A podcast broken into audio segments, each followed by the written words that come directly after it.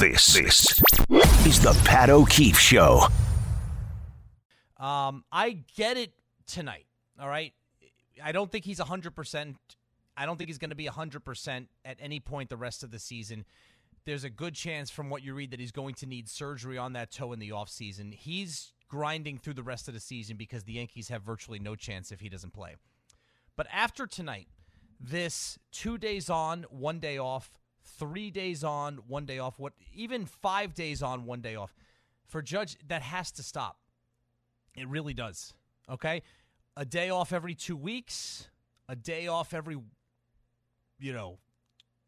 15 games. All right, fine. That's kind of standard operating procedure in Major League Baseball these days. But 3 days on and 1 day off, that's not going to get the Yankees anywhere. He's too important. And we'll see tonight as we follow along. Like, we'll see how much the lineup is impacted. They look like a different line, even on Friday night. Just the fact that he got on base three times via the walk, but he was on base three times. And the Yankees had opportunities. The Yankees had runners on base, multiple runners on base twice, and grounded into inning-ending double plays. And then in the eighth inning, they had runners on second and third and two out. And Rizzo seemed to have that hard base hit into right field that would have given them the lead. And it was a great diving stop from the second baseman that robbed Rizzo and ended the inning. And then Baltimore ended up going on to win it on the walk-off home run of the ninth. But the Yankees had opportunities. They just, A, couldn't come up with the big hit, and B, stellar defense from the Orioles prevented them from scoring on Friday. And then last night, top to bottom, their offense looked great. It looked great. And it's no coincidence that it looked like that with Aaron Judge back. So when Judge is producing, obviously that's the main thing you need from him. And the second main thing you need from him is the lineup looks different. Everybody else in the lineup seems to look different when he's back. 1-800-919-3776. We'll get to the Mets. Let's go to Manny in Flushing. Hey, Manny, what's going on? Nothing much. How are you doing? I'm doing well. How are you, Manny? Really good, man. Listen, look, I think the Mets, the Mets under Cohen's ownership has been a disappointment because you think about it, 2 of the last 3 years are most likely no playoff appearances. When you say by 2015 we're going to win a World Series, that is a very predictable situation. I think it's very dangerous to say that. I mean, he has a right to force his opinion, but at the same time, you better back it up because it kind of reminds me of a different time. Remember Mikhail Prokhorov, the previous owner of the Nets? He bought the team when the franchise was still in New Jersey before they were about to move to Brooklyn. And I never forget, I think he said like in 5 years they were going to the Eastern Conference Finals. No, he said an NBA championship in 5 years. I was in the room when he said it. Yeah, and guess what? By 2015, no conference finals appearances, something the Nets hadn't had since I was in third grade back in 2003. Now, I'm just like, it kind of reminds me, the way that Cohen said it kind of reminds me what Mikhail Prokhorov did, and it still hasn't really exceeded expectations. I agree with you, Manny. I think it's silly when new owners do that. And one thing that Prokhorov and Cohen had in common, when Prokhorov bought the Nets, he became the richest owner in the sport. Rich in like an already exclusive club. And the same thing with Cohen. So these are two guys, to continue the comparison, who have had very, very few failures in their lives. It's been all success that have made them in their respective businesses among the wealthiest people in the entire world. And a lot of times when you are that successful in one walk of life, you think you're bulletproof across the board. And you get wrapped up in the excitement of owning a team and the excitement of how the fans are feeling that you're owning their team. And I think you say things that you come to regret. And, yeah, I completely agree with the comparison, Manny. And that 5-year comment that Cohen made is looking less and less likely. Yeah, because it's I never like when owners do that. It basically put the pressure or the team. You can never hear owners, you rarely hear owners say that. I mean, say what you want about James Dolan, what you want, but he will never say, oh, we're going to be a championship, because he knows he's pretty damn well sure that you know, he was the Knicks are not a championship, even though that you really think about the first couple of years when he became the principal owner. I think the Knicks went to the finals and conference finals in 99-2000. Go figure. Right, but the infrastructure, obviously, Manny, thanks for the call, was already in place for those Knicks teams. And, yeah, no, you're right. He took over right around that time when they made that run as the 8th seed to the NBA Finals in 1999. Most owners don't make those comments, but it is funny, though. Yeah, I mean, when Prokhorov bought, and it was the New Jersey Nets back then. This was even before the move to Brooklyn. Prokhorov buying that team and getting his money behind it helped the Nets cross the finish line to make the move into Brooklyn. If you remember, that was like a logistical, political nightmare that dragged on for years. The Nets moved to Brooklyn. There was the eminent domain issues that with the people that were residing right around where Barclays Center is right now. Prokhorov came in with his money and helped get that to the finish line. So the Nets fans were excited that he took over for that reason. And just like we know that the Mets fans were excited that Cohen took over. Look, Cohen's not... And we'll get into the Mets conversation now. This is a terrific time to do that. Cohen's tenure, I don't think, has been a disaster. The first year was the first year, okay? Last year was awesome. I mean, you got to remember, last year, at this point, last couple days of July, even through the end of August, all right, the short list of teams that all of the experts said could win the World Series, the short list was the Yankees, the Astros, the Dodgers, the Braves, and the Mets. Those were the five teams that hovered all over all the rest of Major League Baseball at this point last year and later in the season last year. And then the Mets Atlanta got hot. Atlanta is the most well-run, best franchise in baseball right now. And Atlanta got hot in September. The Mets, I think they peaked too early.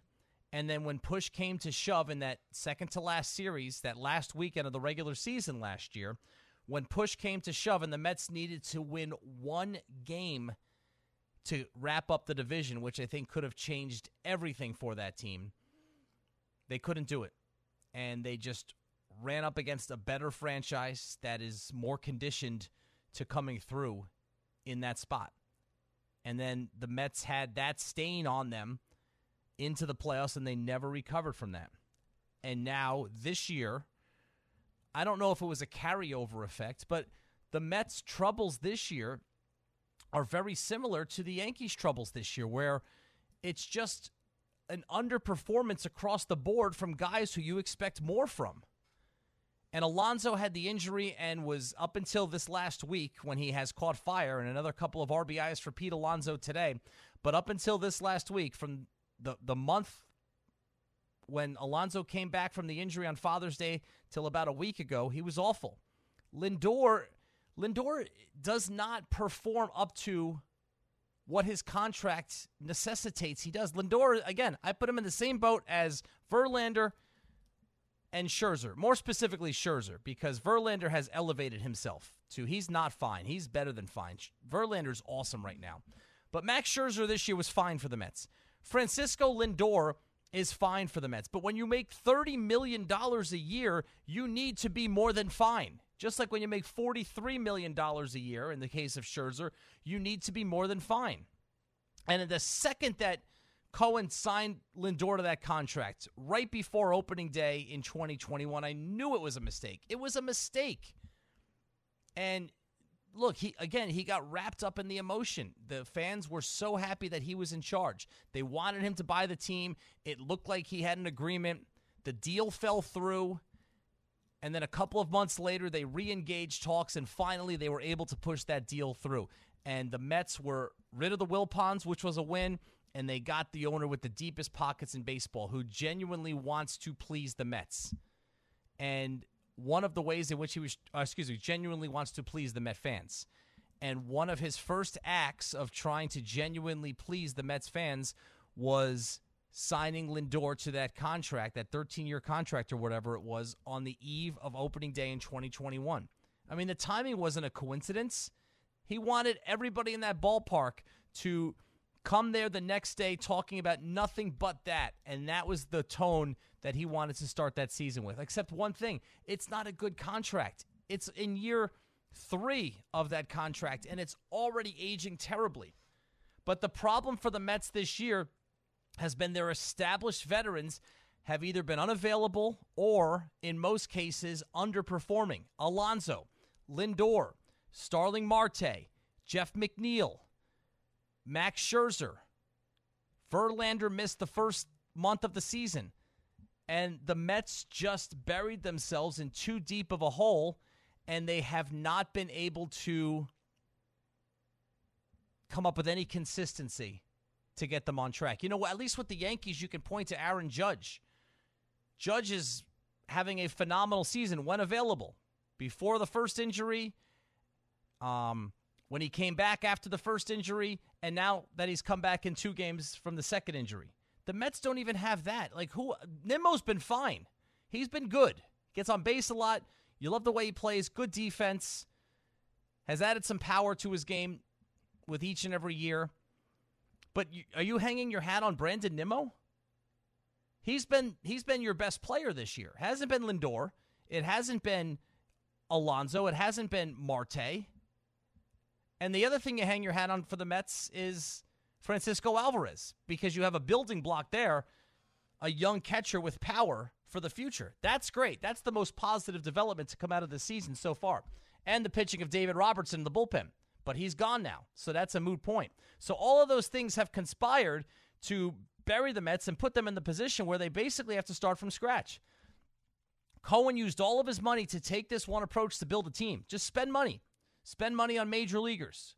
Lindor, Scherzer, Verlander. I'll pay Scherzer the highest single-season salary in the history of Major League Baseball. And then the next offseason, instead of signing DeGrom to a long-term contract, which I agreed with and most people did, I will do the same thing with Verlander and sign him for the equally highest single-season salary in the history of Major League Baseball. I'll give Lindor a long-term $30-plus million a year contract that I don't think any other team in Major League Baseball would have given him. I'll sign Carlos Correa to a $200-plus million contract. I'll sign Edwin Diaz to $20 million a year. Brandon Nimmo to $20 million a year over 8 seasons. But that's only part of building a franchise, okay? You also have to build from within, because if you rely solely on aging veterans, at some point they're going to break down or not perform as well. And that is always the danger in sports of paying guys for past performance. Who did Cohen pay for past performance? Scherzer, Lindor, Verlander. That's $120 million roughly paid for past performance, or about 150% of the entire payroll of the best team in the American League, the Baltimore Orioles. It can't just be spending money to bring in veterans whose market is based on what they have done before. There has to be a happy medium. I think the actions of the past week, the Robertson trade, and now the Max Scherzer trade, I think the Mets are starting to use that money in another area because they do have the financial advantage over everybody else, and they're starting to use that money to help build the infrastructure of their franchise. And if they don't do that, then they're not going to win. That's how the Astros did it. That's how the Braves have done it. That's how the Baltimore Orioles are doing it right now. That's how the Dodgers have done it. The 2 teams that tried to skip that process, the Mets and the San Diego Padres, probably the 2 most disappointing teams in Major League Baseball this year. All right, we'll hear from Mets brass as Max Scherzer terms them, Billy Epler, Buck Showalter, and Justin Verlander after what could have been his final start in a Mets uniform this afternoon. And your calls at 1-800-919-3776 here on 98.7 ESPN New York. This is the Pat O'Keefe Show. Vast financial resources and signing, like I just said, veterans mostly for past performance, what they were getting rewarded for. That's not the way to build a championship team. You need to build up the infrastructure. You need to do all of it. And then doesn't mean you got to get out of the free agent market. I mean, the Mets are going to be active in the free agent market after this season and every offseason, but that can't be your only source of building a team. I mean, I said this all along, and I understand that the Edwin Diaz injury had a big part in this because the Mets spent $100 million on him, and he wasn't part of the team this year. But the Mets spent all of this money in the offseason, from $160 for Nimmo, to $86 million over 2 years for Verlander, to $100 million for Edwin Diaz, to whatever the contract offer was for Carlos Correa that ended up falling through. And did the Mets really improve their team? No, they didn't. You know, Nimmo was still their center fielder, just a higher paid center fielder. They lost DeGrom. He was replaced by Verlander. We'll call that a wash. They actually took a step backwards at the closer position, although not as big a step as we thought they would because Robertson was awesome when he was here in New York, but they didn't improve the closer position, even though they invested $100 million in that for Edwin Diaz. Jose Quintana, $26 million, didn't pitch until 2 weeks ago, so that was not a factor until recently either. So that's not how you build a team, and that has shown itself to be true this year with the Mets, this disappointing Mets season. That really the main thing worth watching for the Mets is the next 48 hours between now and 6 p.m. on Tuesday. They don't have a game between now and then. What will the Mets do? Will Verlander stay? What other moves will they make between now and the trade deadline? Let's go to Lloyd in New Jersey. Lloyd, what's up? Hey, Pat, you know, my take on this, first of all, I love William Epler. That was one of the best quotes I heard. We're not rebuilding, we are repurposing. That's got to go in Bartlett's quotations. Got to love it. I don't think that Justin Verlander is going to go anywhere unless it's Los Angeles, because I can't picture Kate Upton saying, yeah, let's go back to Houston. You know, she's probably saying L.A. or we stay. That's just my take on it. And he kind of alluded to that in his post-game press conference. He's got to discuss it with the family. So as far as I'm concerned, but I think there's one thing about Max Scherzer, this story, and I'm going to put this in my – I write a column for the Queens Chronicle. It'll be out on Thursday. My take on Scherzer is a little different. He was very active in the Players Association, and I have a feeling his phone blew up from players on other teams, maybe potential free agents, worrying after the David Robertson situation, saying, what's going on with the Mets? Or is Steve Cohen going to turn into the next Fred Wilpon, go from one extreme to the other? And so when reporters asked him on Friday night, keep in mind, he didn't say this unsolicited. It was only when reporters asked him about it, he says, yeah, I'm going to talk to management about this. He may not have been talking about his own personal situation, but more for the union, because he is the face of the union. And Jim Duquette said on SNY, and he's a former general manager, so he knows the trade deadline wars, he said something very interesting. He says, Scott Boras, the Rangers, and the Mets probably were discussing this just in case Boras wanted to broach, let's say none of this happened, maybe would have broached Scherzer just to gauge interest. And so I think that's what happened. That and then you might say, well, why did Scherzer take the deal? One thing, my conversations with Max over the years is he's very adamant that he wants every major league team owner to be competing for the World Series. So when the Texas Rangers come knocking and say, we want to win a World Series with you, and the Mets clearly weren't going to have that happen this year, he may have said, you know, if I don't do this, I'm going to look like a hypocrite to my fellow players in the MLBPA. So that's a little different take than you might get, but I just want to put it out there because I'll be writing about it in my weekly Queens Chronicle column, Pat. Lloyd, good to talk to you, man. Lloyd Carroll, the Queens Chronicle there, does a good job, and he's been around and in clubhouses and talking to these guys for years. For me, though, I think it's more about Scherzer. He's so close to the end of his career that I think he wanted to be – the Robertson trade was jarring. I don't think it was surprising that they traded David Robertson. I think it was surprising when it happened. It was Thursday night. It was after a win. Look, if you're Scherzer or you're Verlander or Alonso or somebody in that Mets clubhouse, you're not thinking about – I mean, you're obviously thinking about the trade deadline, okay? But you're not thinking about, oh, I wonder, you know, what we can get for this guy. No, you're thinking if we can go on a run here, even if it's like a mini 5-game run. You had 4 games starting Thursday against the last place Nationals, and then Three games coming up against the Kansas City Royals. Now, the first game of that series will be after the trade deadline has passed. But let's just say, hypothetically, the Mets swept the four games from the Nationals. They were thinking that they were a run away from getting closer to contention for the wild card. And that essentially ended when, after a win, after an impressive win on Thursday night, that essentially ended when the Mets decided to trade David Robertson after that Thursday night game. You know, if the Mets had won all four games, they would have been 51 and 54. They would have been 5.5 games out of the last wild card spot. That's not an impossible task, especially with the way that Scherzer pitched the other night and the way that Verlander has been pitching the last 9 starts. Verlander, the last 9 starts, has been like the best pitcher in Major League Baseball. Lloyd, the caller, alluded to Verlander and his comments after today's game. He pitched 5 1/3 innings. He gave up 1 run. First and foremost, a standing ovation from the Citi Field crowd after what could have been his final appearance in a Mets uniform. Myself starting the season on the injured list and, you know, fighting my way back, and I regret, you know, obviously injuries happen, but definitely not the way, and I told you guys this at the time, not the way I wanted to get my Mets career started off. It's been nice to be pitching better as of late, and on that note, I mean, the fans tonight were pretty incredible. I'd be remiss if I didn't say thank you to them. That was a nice ovation. I don't know what's to come, but that I'll always remember and appreciate.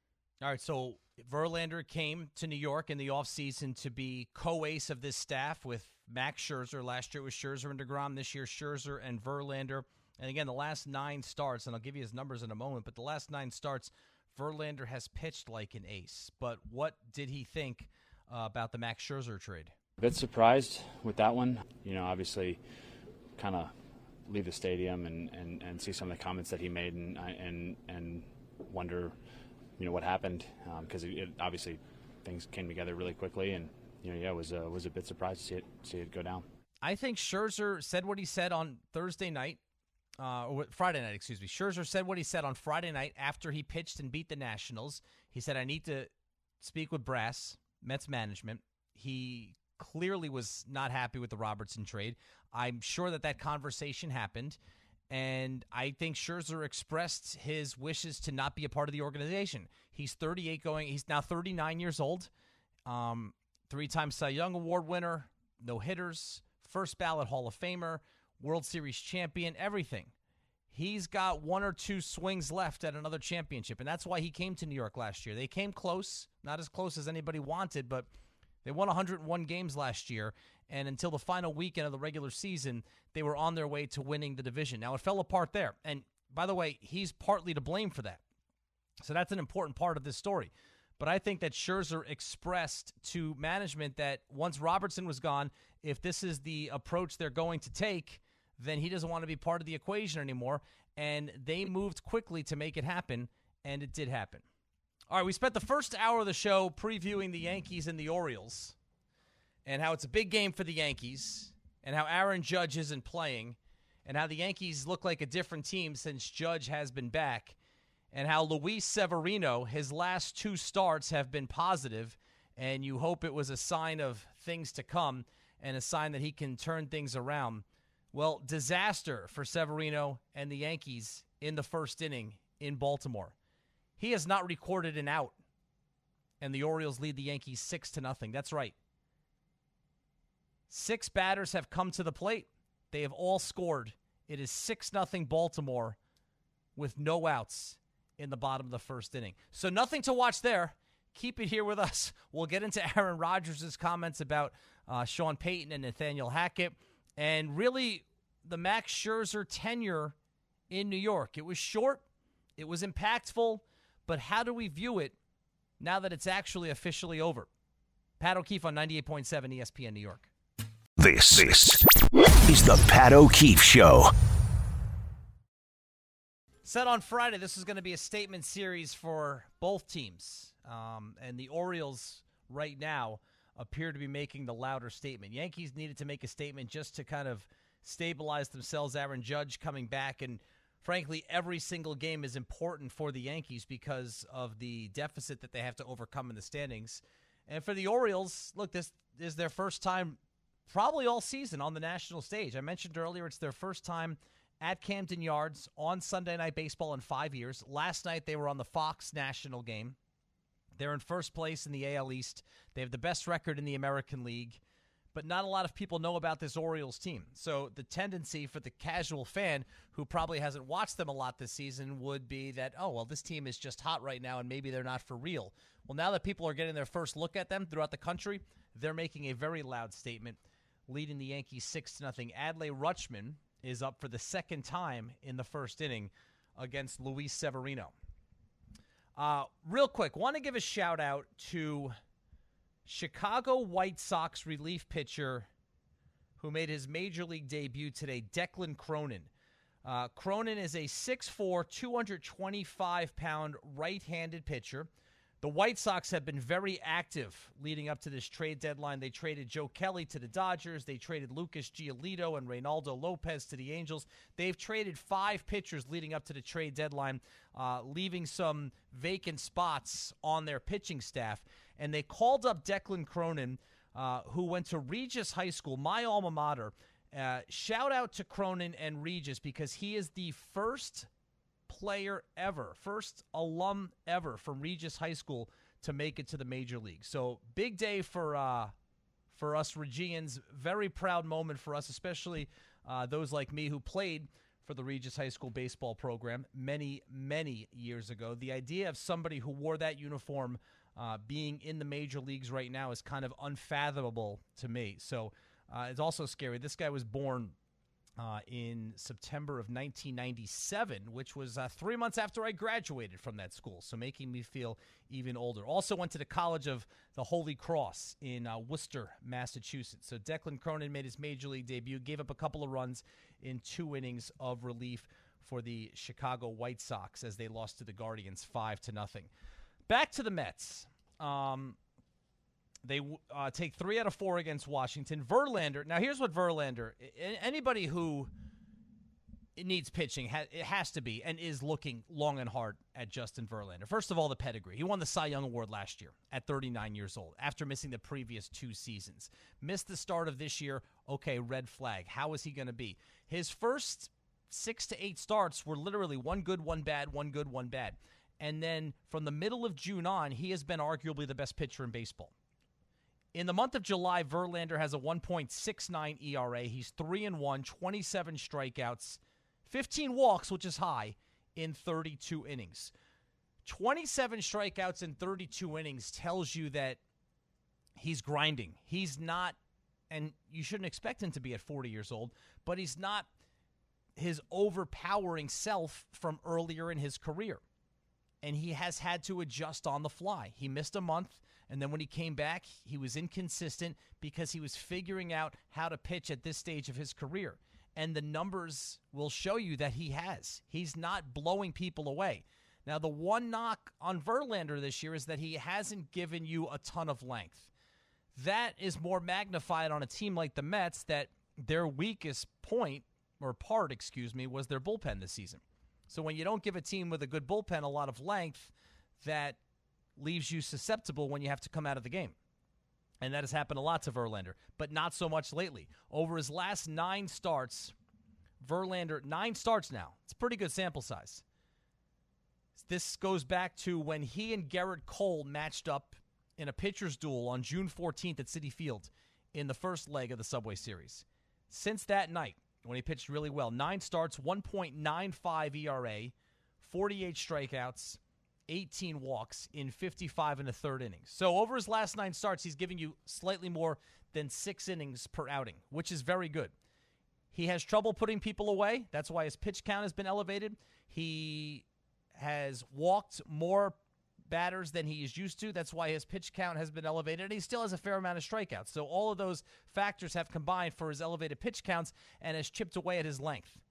But if you're a team that is in the pennant race, and we know who those teams are, just look at the standings, and you have the opportunity to plug him in right near the top of your rotation, that could swing a pennant race in either the American or National League. It absolutely could.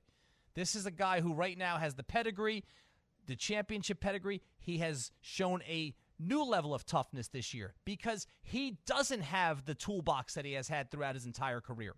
And he's still getting it done at 40 years old. He's been on that stage.